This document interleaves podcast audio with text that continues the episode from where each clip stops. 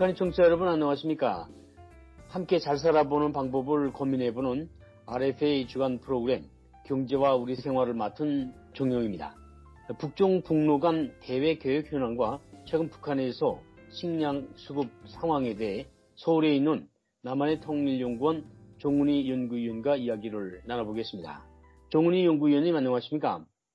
네, 안녕하세요. 예, 최근 북중 무역 동향은 어떻습니까?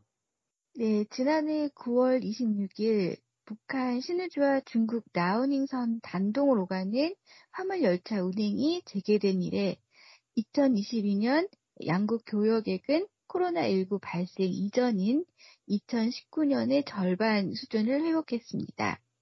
올해는 회복세가 더욱 뚜렷한데요. 4월 18일 중국 해관 총서의 발표에 따르면 3월 북중 교역액은 1억 5,846만 달러로 전월 대비 31% 증가했고 또 지난해 동월보다는 161% 급증했습니다.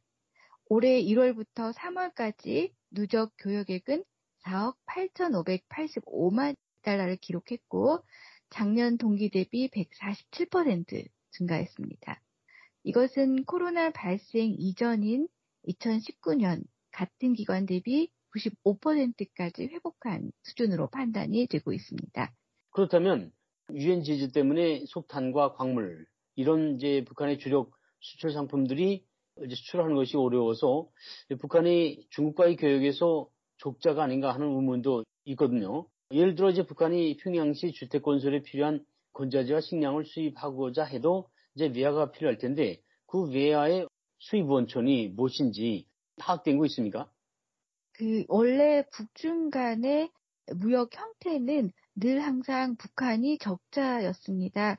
예. 그래서 이번에도 적자 구조를 그대로 유지하는 것 당연한 구조라고 할 수 있습니다. 어, 북한은 이제 무역 적자를 해외 노동자를 파견한다든지 아니면 관광을 통해서 무역 외 수입으로 채워왔거든요. 이제 그런데 이제 코로나19 기간 동안 관광이 이루어질 수 없었잖아요. 그렇기 때문에 그 외화가 상당히 부족하게 되는 그런 구조가 만들어졌습니다. 네, 그럼에도 불구하고 환율 동향을 보면은 만약에 북한이 외화가 굉장히 부족했다면 외화가 폭등하는 그런 현상들이 나타나야 하지만 코로나19 수준을 회복한 수준입니다. 그런 거에 비춰 보면은 뭐 외화가 굉장히 부족하다라든지 그런 걸 보기도 어렵다고 할 수 있습니다. 북한 내부에서의 환율 동향은 지금 어떻습니까?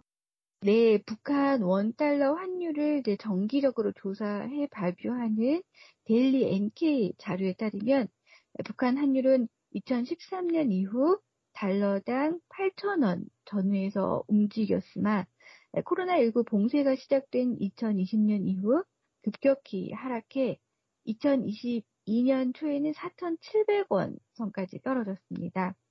그러나 지난해 8월부터 종전에 한 8,000원 전후를 회복했습니다.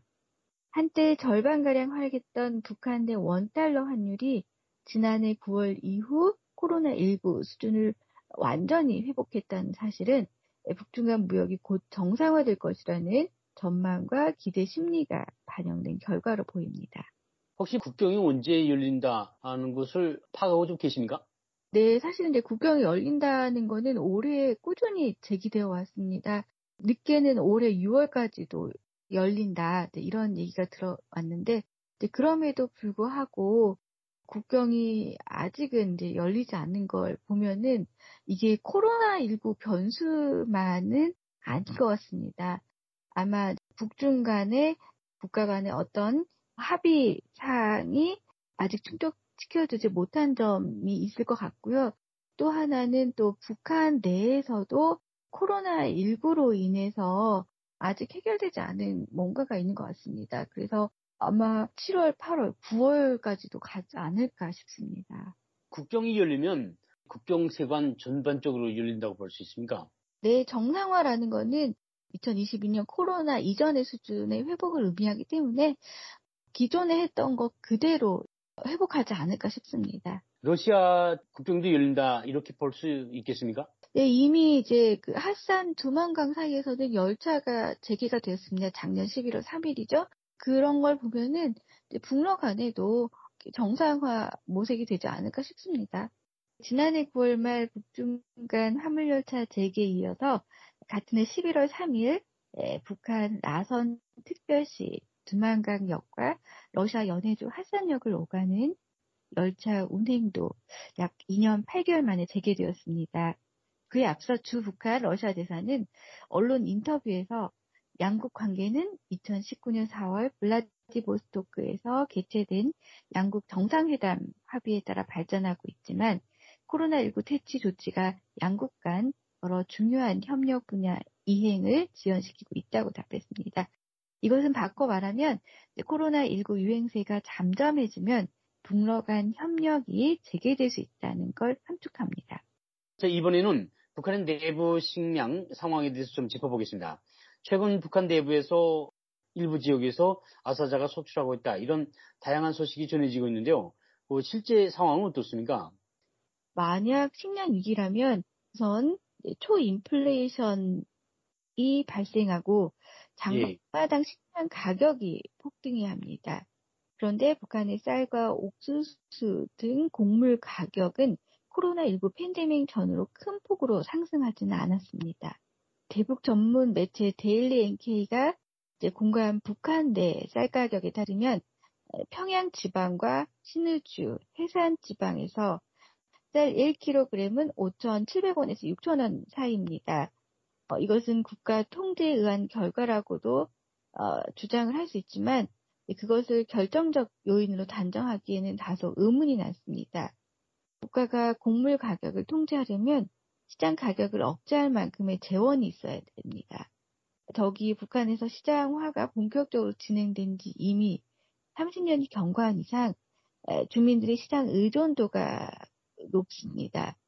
무엇보다 북한이 식량 위기에 처해 있다면 옥수수와 같은 값싼 곡물이 주요 수입 품목에 포함되어 있어야 하는데 지난달 북한이 중국으로부터 들여온 수입 품목 순위를 살펴보면요. 타이어나 설탕, 담배 등이 사람보다 우선순위를 차지하고 있습니다. 북한이 작년 10월 이후부터 어, 중국으로부터 대규모 식량 수입을 했는데 원인은 무엇으로 볼 수 있습니까? 네, 곡물 구성을 보면 값싼 옥수수가 아니라 쌀이 한 73%, 밀가루가 한 26.3%가입니다.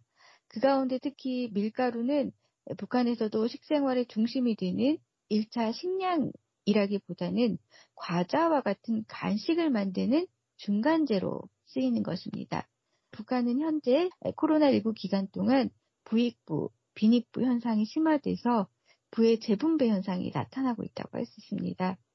정부와 권력을 가진 이는 국경 봉쇄 소식을 좀 더 빨리 듣고 수입 상품을 독점할 수 있었던 것입니다. 예.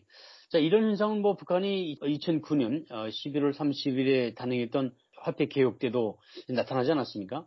네, 맞습니다. 당시 북한은 모든 지폐에서 영자를 두 개 떼어낸 새로운 화폐를 발행했습니다. 암시장 거래를 통해 부를 축적해온 북한 부자들은 이때 재산의 상당 부분을 하루아침에 잃었습니다. 반면 미리 정보를 취득한 사람들은 화폐 교환을 계기로 오히려 부를 축적하게 됐습니다. 이것은 국가 정보기관에서 이러한 비밀에 접근 가능한 사람들과 또 그와 결탁된 이권 세력 간에 나타나는 자연스러운 현상이라고도 볼 수 있습니다. 예, 정보를 가진 사람이 아무래도 이제 빨리 움직이게 되는 것은 흔한 현상이라고 볼 수 있을 것 같습니다. 네, 맞습니다. 1990년대 북한 고난행군 시기에서도요, 한쪽에서는 사람이 굶어 죽는데, 또 다른 한쪽에서는 당시 300달러가 넘는 일본산 중고 자전거를 하고자 사람들이 몰려드는 이런 역설적인 현상이 발생하곤 했습니다. 역시 이제 부의 재분배 현상이 이때도 나타났던 거죠.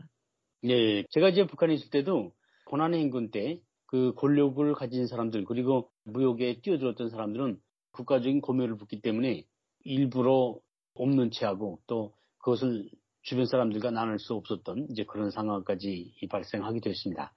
자, 오늘은 여기서 줄이고요. 다음 시간에 또 찾아뵙겠습니다. 오늘 말씀 감사합니다. 네, 고맙습니다. 예, 경제와 우리 생활 지금까지 도움 말씀에는 남한의 통일연구원 정훈희 연구위원이었습니다. 지금까지 워싱턴에서 RFA 자유아시아 방송 종영입니다. 청취자 여러분 안녕히 계십시오.